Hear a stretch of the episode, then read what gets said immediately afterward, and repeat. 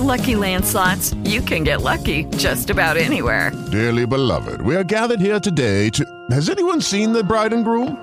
Sorry, sorry, we're here. We were getting lucky in the limo and we lost track of time. No, Lucky Land Casino, with cash prizes that add up quicker than a guest registry. In that case, I pronounce you lucky. Play for free at LuckyLandSlots.com. Daily bonuses are waiting. No purchase necessary. Void were prohibited by law. 18 plus. Terms and conditions apply. See website for details.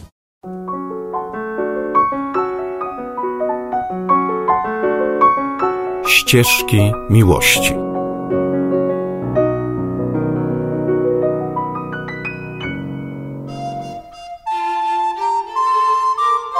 Malowany król. Henryk Walezy, który we Francji znany jest jako Henri Valois, był ostatnim z tej rodziny królem francuskim, panującym pod koniec XVI wieku. I to są czasy niezwykle burzliwe, w zasadzie pod każdym względem. I pod względem politycznym, bo przecież liczne wojny religijne wtedy rozpalały całą Europę. I to są również czasy takiego przewartościowania w sztuce, bo wtedy już kształtuje się bardzo mocno we Francji renesans, co prawda jeszcze z wpływami takiej sztuki gotyckiej, ale już również z wpływami sztuki manierystycznej, a jak wiemy, Henryk Walezy bardzo był sztuką zainteresowany. My postrzegamy Henryka Walezego jednak przede wszystkim jako króla. Króla oczywiście Polski, króla Francji i to osobę, która jest y, bardzo różnie oceniana, ponieważ w Polsce oceniana jest jednoznacznie źle. Jako ten, który porzucił tron, który zostawił nasze świetne państwo.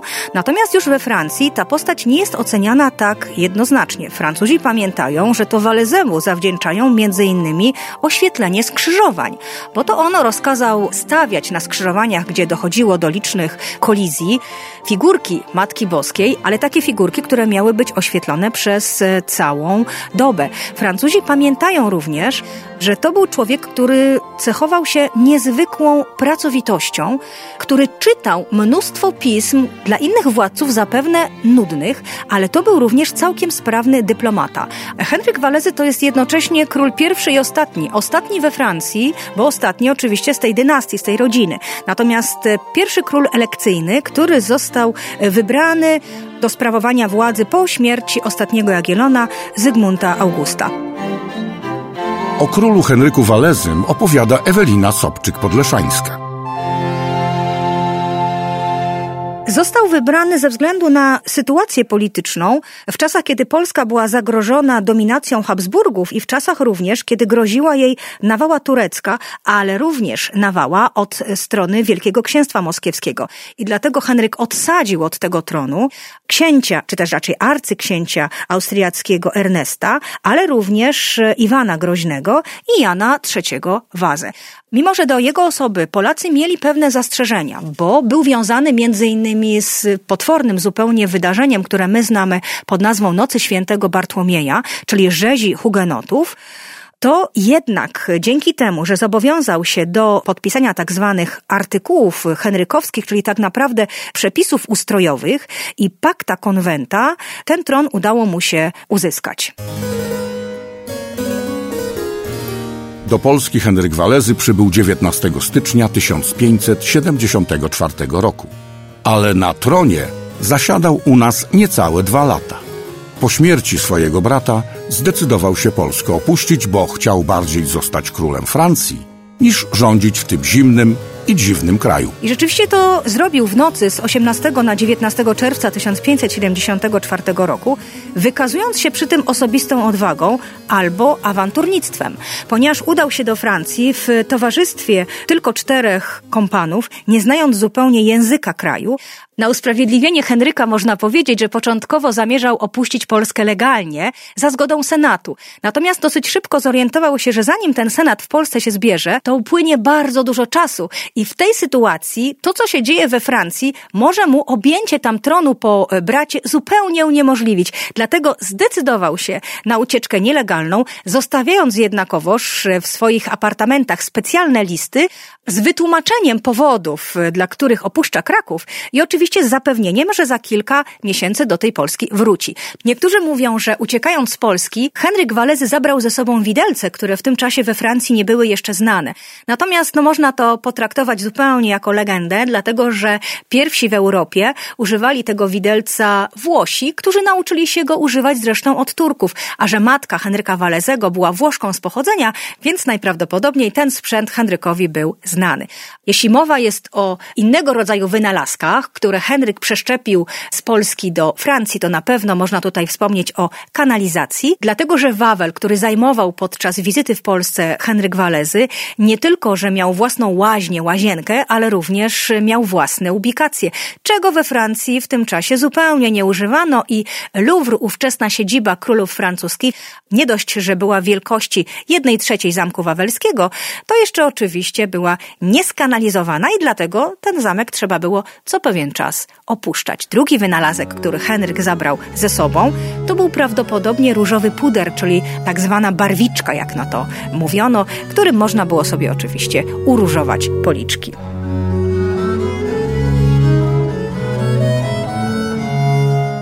Król był człowiekiem bardzo liberalnym, między innymi pod względem ubioru i wyglądu. Zgorszony Wawel ze zgrozą patrzył, jak monarcha przywdziewał damskie stroje, kropił się perfumami oraz nosił biżuterię. Sprawy nie poprawiał fakt, że na polski dwór przybył z tłumem tak zwanych minionów, czyli królewskich pięknisiów, którzy pełnili funkcję bodyguardów monarchy. Plotkowano nawet, że z nimi sypiał.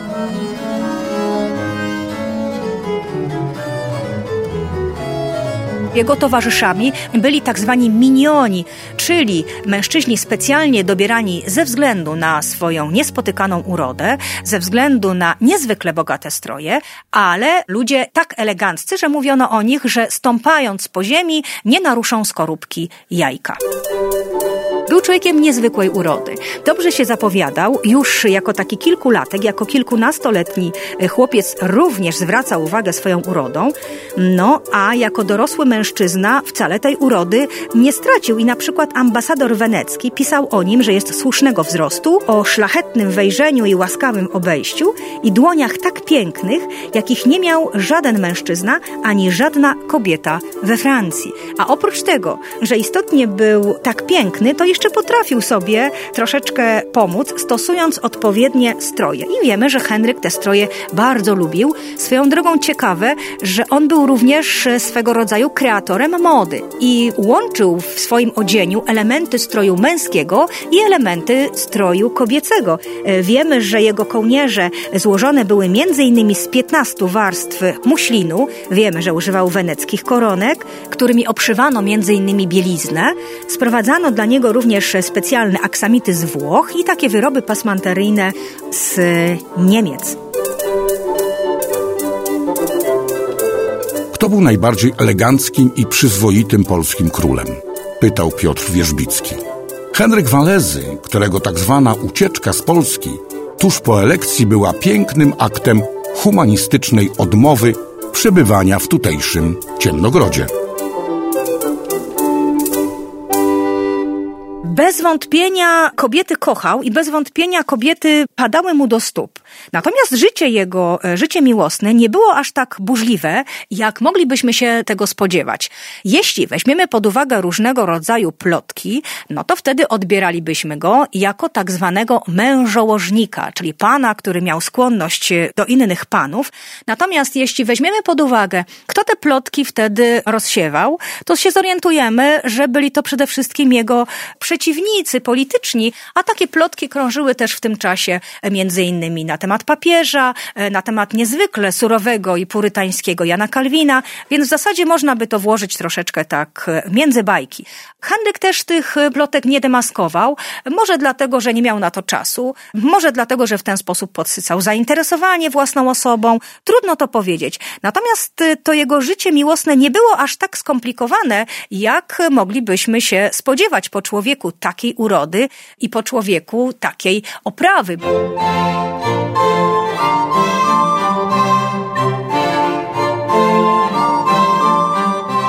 Zajrzyjmy zatem do królewskiej alkowy. Jednej, drugiej, trzeciej.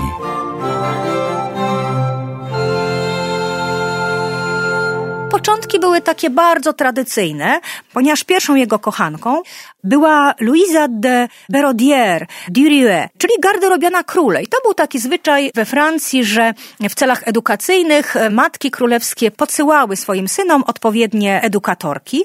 No i tak było również i w tej sytuacji. Natomiast Luiza była taką osobą dosyć e, nietypową, świadomą swojej urody i osobą, dla której Henryk e, był tak naprawdę jednym z wielu. Wielu arystokratów francuskich mogłoby powiedzieć, że tę panią znało i zachowała się taka anegdota, e, że Luisa była w pewnym momencie tak zmęczona tymi wszystkimi adoratorami, a zwłaszcza jednym, który powiedział, że zabije się z miłości do niej, że powiedziała, no dobrze, no jeśli kochasz mnie tak naprawdę, no to wbij sobie wreszcie ten sztylet. Niemniej jednak Henryk dorastając, zorientował się, że Luiza została wysłana nie tylko w celach edukacyjnych, ale prawdopodobnie również po to, żeby go szpiegować. Matka o swoim ulubionym synu chciała wiedzieć wszystko.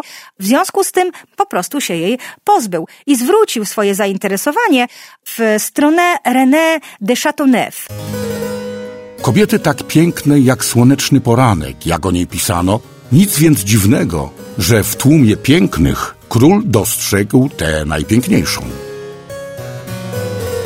René de Chateauneuf również była w orbicie dworu królewskiego.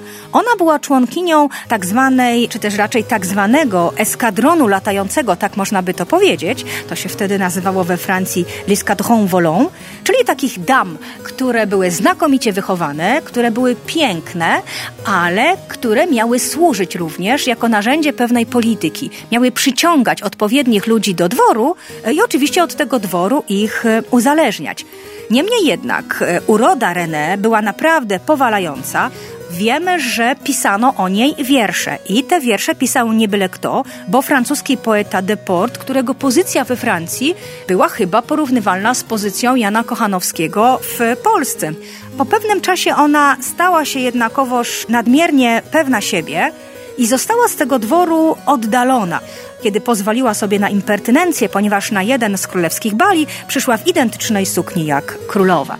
To było nie do wybaczenia, nawet dla pożądającego jej króla prawdziwą miłością. Jeśli możemy tutaj mówić o miłości w pełnym znaczeniu tego słowa, a nie o jakichś miłostkach i spełnieniu erotycznym, była niewątpliwie piękna blondynka Maria Kliwijska, która została wydana za mąż ku rozpaczy Henryka, który cały czas rozmyślał, jak ją tak naprawdę z tym mężem rozwieść. Ona miała zupełnie inny charakter niż dwie poprzednie kobiety.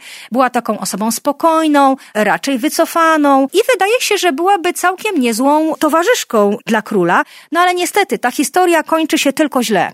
Wiemy, że Henryk myślał o niej nieustająco nawet wtedy, kiedy znajdował się w Polsce i mimo, że pisał wtedy około 40-50 listów dziennie i to były listy związane z dyplomacją i to były listy związane z polityką, to znalazł również czas na korespondencję właśnie z Marią i pisał do niej listy własną krwią, czyli można by powiedzieć jak najbardziej dramatycznej sztuce teatralnej. W każdym razie Maria zmarła dosyć młodo, zmarła w wyniku komplikacji po porodzie i po jej śmierci wiemy, że Henryk nie jadł przez 10 dni i zaczął się ubierać wyłącznie na czarno. Wiemy też, że Henryk, mimo że nie był nigdy przesadnie pobożny, zaczął uczestniczyć w procesjach biczowników i do końca swojego życia nosił modlitewnik Marii Kliwijskiej. Oczywiście, można też myśleć, że nosił ten modlitewnik dlatego, że to była po prostu piękna rzecz, a Henryk lubił się otaczać pięknymi przedmiotami, ale jeśli weźmiemy pod uwagę to, kim była jego kolejna wybranka, z którą wiązał tak naprawdę swoje nadzieje, to chyba możemy tutaj mówić o prawdziwej miłości do Marii.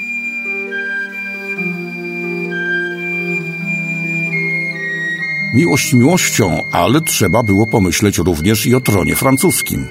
No i uciec z tej zimnej, dziwnej, a czasami nieprzyjaznej Polski zwolnił tempo swojej podróży wtedy, kiedy dotarł do Wenecji.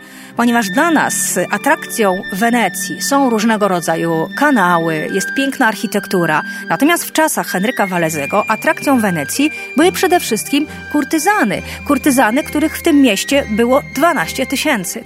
Prym wiodła tak zwana uczciwa kurtyzana, czyli cortigiane oneste, Weronika Franco. Wizerunki Weroniki malowali najwięksi. Malował m.in. Paolo Veronese, kilka razy malował ją również Jacopo Tintoretto ale Weronika była przede wszystkim intelektualistką, a na cześć Henryka napisała dwa sonety. I to sonety zupełnie niezłe. Więc jeśli chodzi o sprawy erotyczne, to te możemy sobie zostawić. To jest tajemnica. Natomiast y, być może Weronika była traktowana jako taka atrakcja również y, intelektualna. Co nie przeszkadzało jej brać za jeden pocałunek pięciu koron, czyli tyle, ile dostawała służąca za pół roku swojej pracy.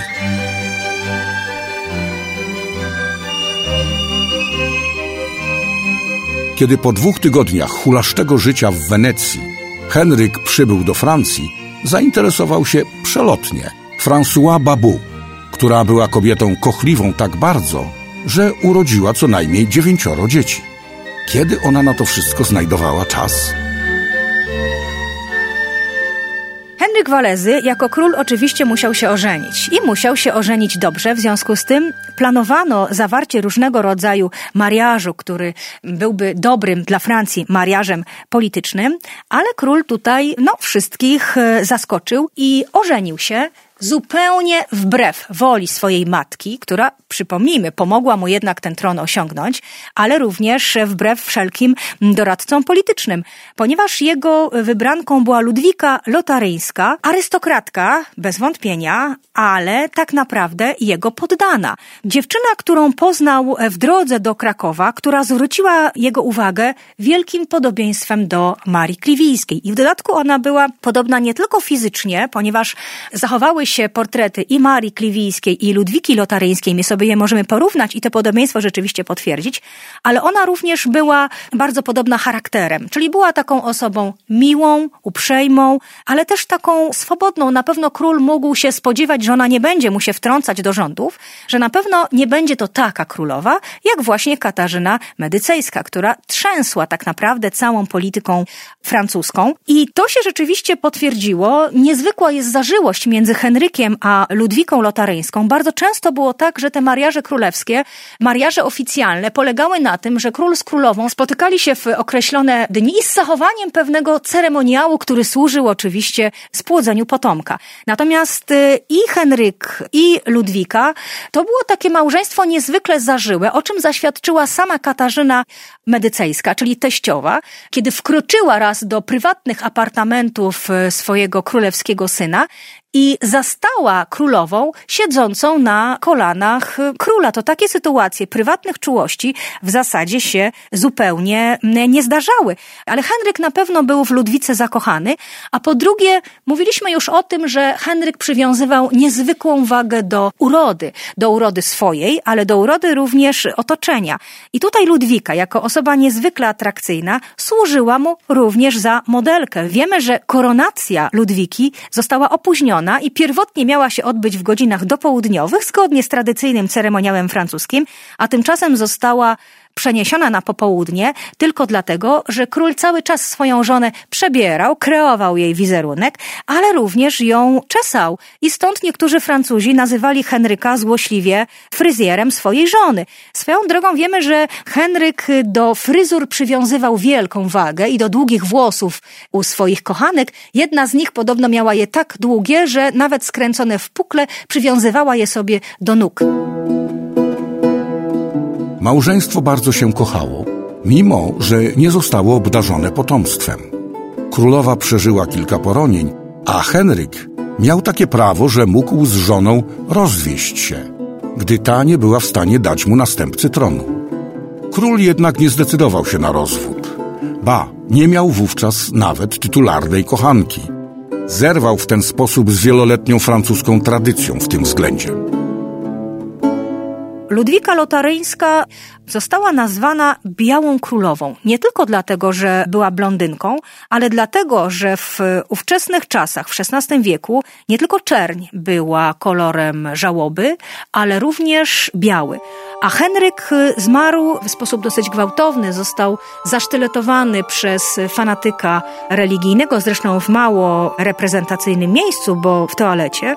I dla królowej to był ogromny cios. Nie dlatego, że ona traciła oczywiście w tym momencie swoją pozycję, ale dlatego, że traciła ukochanego. I tak jak Henryk po śmierci Marii ubierał się na czarno, tak od tej pory Ludwika ubierała się wyłącznie na biało. Natomiast wnętrza swoich komnat, gdzie spędzała czas w zamku Chenonceau, kazała dla odmiany wybić czernią, czernią, na której haftowane były różnego rodzaju czaszki, piszczele, takie właśnie symbole wanitatywne. Henryk Walezy, pierwszy elekcyjny król Polski i ostatni król Francji z dynastii Walezjuszów. Zmarł, mając zaledwie 38 lat to Henryk w sposób zaskakujący jest bliższy chyba naszym czasom współczesnym, które tyle wagi przywiązują do uczucia i do takiego uczucia prywatnego, niż czasom ówczesnym, niż czasom XVI wieku, kiedy rozdzielano zupełnie uczucie, o ile w ogóle dawano do niego prawo królowi, od tak naprawdę spraw politycznych.